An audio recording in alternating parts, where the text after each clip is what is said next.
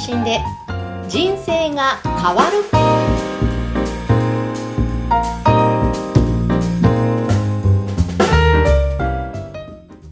こんにちは、小ラボの岡田です。こんにちは、山口智子です。岡田さん、今回もよろしくお願いします。よろしくお願いします。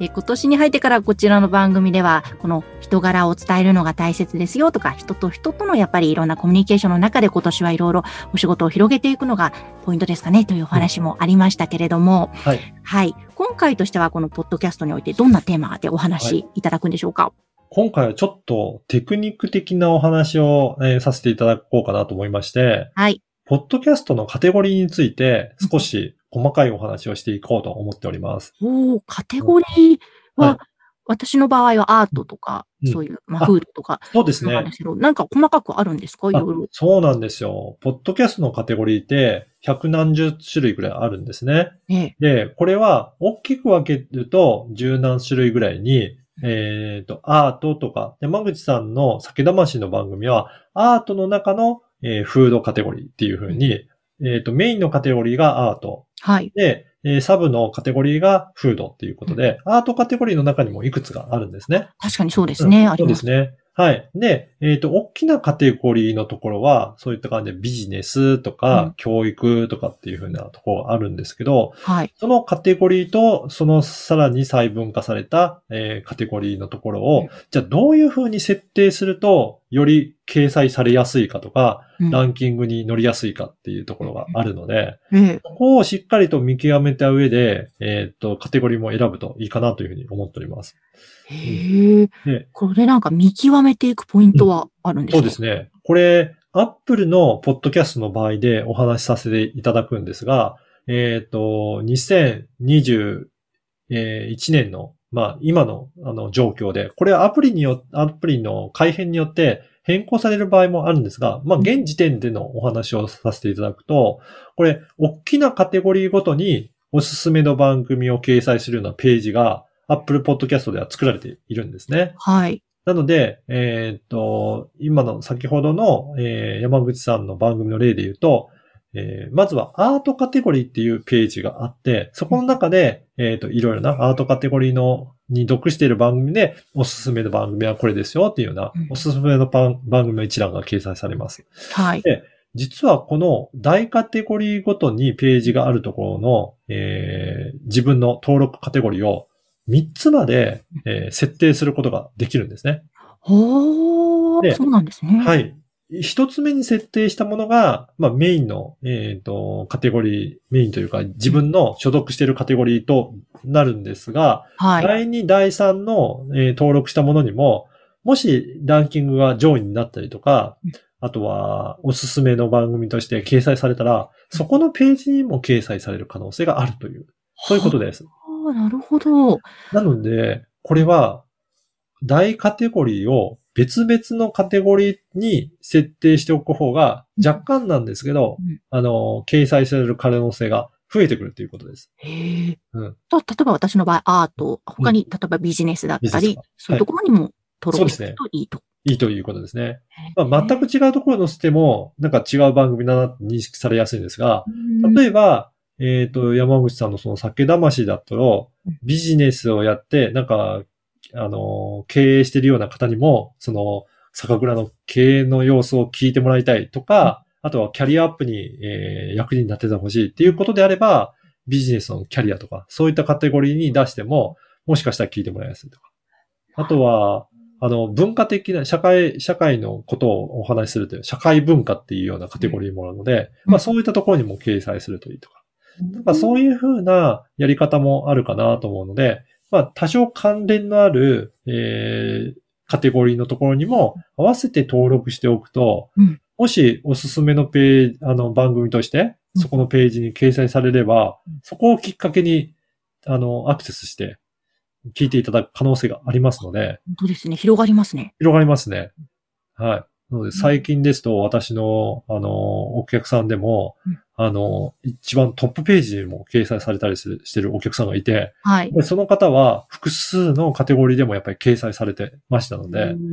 分けてた効果が今出てるっていうことですね。へえ、なるほど、なるほど。え、これ、例えば、あ、ちょっともう一回その辺踏まえて見直そうと思って、変更することできるんですか？そうなんですよ。これ変更もいつでもできますので、も、し、えっ、と、ここのカテゴリーの方がやっぱり、えっ、と、関連性強いかなっていうのがあれば、うんぜひ設定をもう一回やっていただくだけでうん、その、カテゴリーというのは変更することが可能です。そうなんですね。なので、一度自分でも見直してみて、ちょっとここの方がいいかな。あと戦略的に、あのーあまり、えー人気の番組が少なそうだなっていうところを狙って、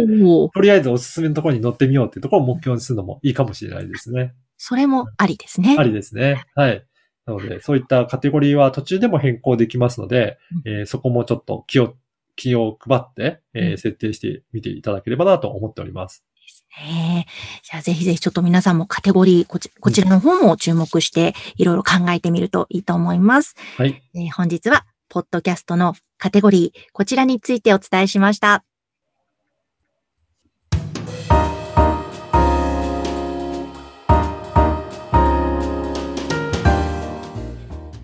て続いては、おすすめのポッドキャストのコーナーです。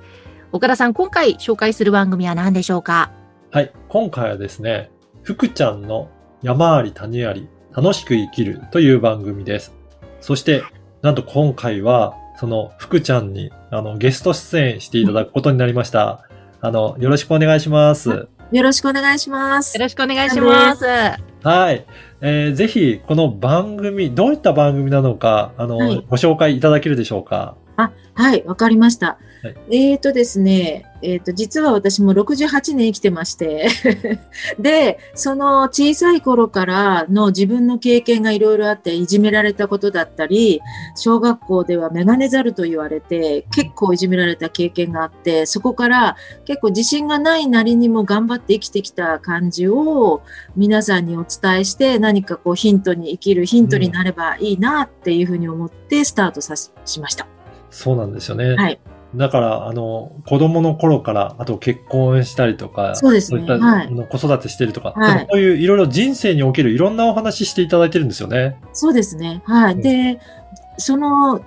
あの、架空のあれではなくて、実際に自分が経験したことを私は話したいと思っているので、あの、本を読むような感じではなくって、体験談をっていう感じですかね。うん。はい。これ、周りの人からなんか聞いた感想とか、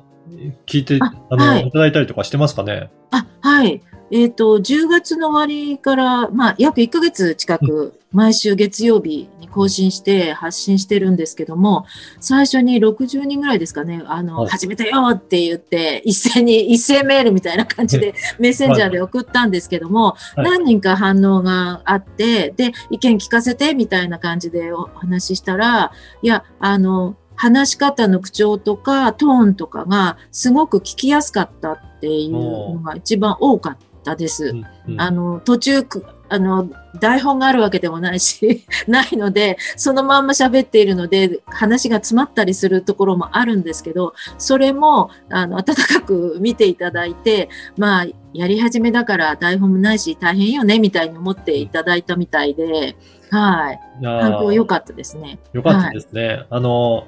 これも、あの、はい。私の方からいろいろ配信のサポートさせていただいて、はいあ。の、いろいろ苦労しながらも、なんとか慣れてきましたよね。そうですね。あの、もともとはこういう IT は苦手なので、はいちょ躊躇する部分もあったんですけど、あの、サポートがあるということがすごく、はあの、ほっとする部分で、もうな、はいもうすごい初期、初歩的なのをいっぱい聞いたような気がしますけれど。はい。はいで、もう今慣れていただいて、ご自身で録音したり、今度インタビューもされるというお話も伺ったんですけど、はい。ね、そういったお話も聞きながら、ぜひいろんな人に聞いていただけるといいですよね。そうですね。あの、今、そのインタビューも、その有名人にインタビューするのではなくて、身の回りにいる素敵な人たちの話を聞いて、こういう夢があって、こういうこと頑張ってるんだとか、こういう夢を実現させるためにこうしてるんだみたいな、そういう話とか、子育て中のお母さんでも頑張ってる人たちもいるので、そういう話を、あの、聞けたらいいなとはちょっと思ってます。はい。ぜひ、なんか山口さんからもご質問とあ、何かあれば。なんか聞いていて、本当に、あの声のトーンとかもあったかくて、なんかご近所さんにいるすごく優しいお母さんみたいな人が話してくれてるような感覚があ、嬉しいです。でで、またアートワークもそういうあったかい感じなので、はいす。ごく素敵ですよ。これ似顔絵ですかね。そうなんです。あの、私の知人、あの、知り合いに3、4年前に書いてもらって、あの、私もよく知ってる人で、うんあの、写真を1枚なんか撮って、それから書いてくれたんです。へーはい。ね、なんかアートワークも印象的ですごくはこんな感じの方かなってイメージしてたらその通りのお声柄だったので、ああちょっと落ち着くなと思いながら、でも本当いろんな経験をされてる、やっぱりその情報を自らアウトプットするっていうのは、なんかすごいきっかけがあったのかなと思って気になっていたんですが。そうですね。なんかあの、私、不意に思うんですね。意外と感覚で。